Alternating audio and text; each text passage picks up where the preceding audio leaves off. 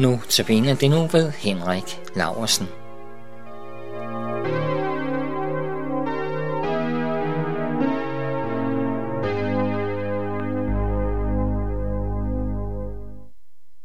I de første kapitler af Galaterbrevet fokuserer Paulus på det evangelium, som nogle falske forkyndere prøver at forvrænge og ødelægge. Han understreger tydeligt, at intet menneske selv kan gøre sig retfærdigt over for Gud, og han understreger lige så tydeligt, at retfærdigheden kun fås ved tro på Jesus Kristus, som har ofret sig for vores skyld. Jesus Kristus, som er blevet en forbandelse for vores skyld. Og så understreger han, at vi ved troen på Jesus Kristus er frie og desuden er blevet Guds børn. Senere i brevet kommer han så mere ind på det kristne liv, og vi skal i dag se nærmere på afsnittet i kapitel 5, vers 13-26. Det er et lidt langt afsnit, så vi tager det i tre bidder. Første bid er vers 13-18. Paulus skriver, Brødre, I blev kaldet til frihed. Brug blot ikke friheden som et påskud for kødet, men tjen hinanden i kærlighed. For hele loven er opfyldt i det ene ord, du skal elske din næste som dig selv. Men hvis I bider og slider i hinanden, så pas på, at I ikke æder hinanden helt. Hvad jeg mener er, I skal leve i ånden og ikke følge kødets lyst. For kødets lyst står ånden imod, og ånden står kødet imod. De to ligger i strid med hinanden, så I ikke kan gøre, hvad I vil. Men drives I af ånden, er I ikke under loven. Paulus minder først om, at vi i Kristus er kaldet til frihed. Vi er ikke slaver under en lov. Men det betyder ikke, at vi bare kan leve, som vi vil, for Guds ånd bor i os. Og vi skal leve i ånden, altså give plads til Guds ånd og følge Guds ånds vejledning. Vi skal ikke lade os lokke til at leve imod Guds vilje.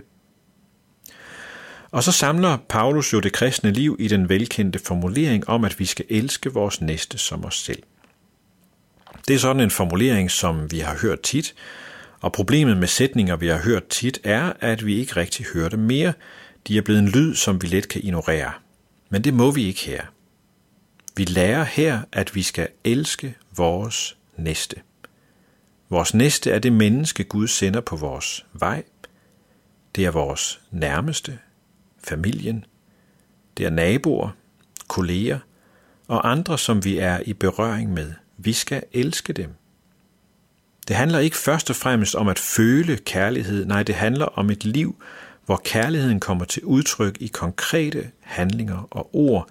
Det er en aktiv, virkelig og konkret kærlighed. Sådan skal vi elske vores næste. Og så fortsætter Paulus med en opregning af kødets gerninger, som ganske enkelt skal renses ud af det kristne menneskes liv. Han siger i vers 19-21. Kødets gerninger er velkendte. Utugt, urenhed, udsvævelse, afgudstyrkelse, trolddom, fjendskaber, kiv, misundelse, hissighed, selviskhed, splid, klikker, nid, drukkenskab, svir og mere af samme slags. Jeg siger jer på forhånd, som jeg før har sagt, at de, der giver sig af med den slags, ikke skal arve Guds rige. Hvis man giver sig af med den slags, siger Paulus, så skal man ikke arve Guds rige. Det er alvorligt. Det betyder, at man ikke både kan kalde sig kristen og så i øvrigt leve, som man vil. Man kan falde i synd, ja, og man kan kæmpe med synd, som er svær at få bugt med, ja, men man kan ikke leve i fred med de her ting, så forlader man fællesskabet med Gud, og så holder man Guds ånd på afstand. Vi skal altså leve efter Guds vilje i forhold til seksualitet. Vi skal holde os fra den okulte verden.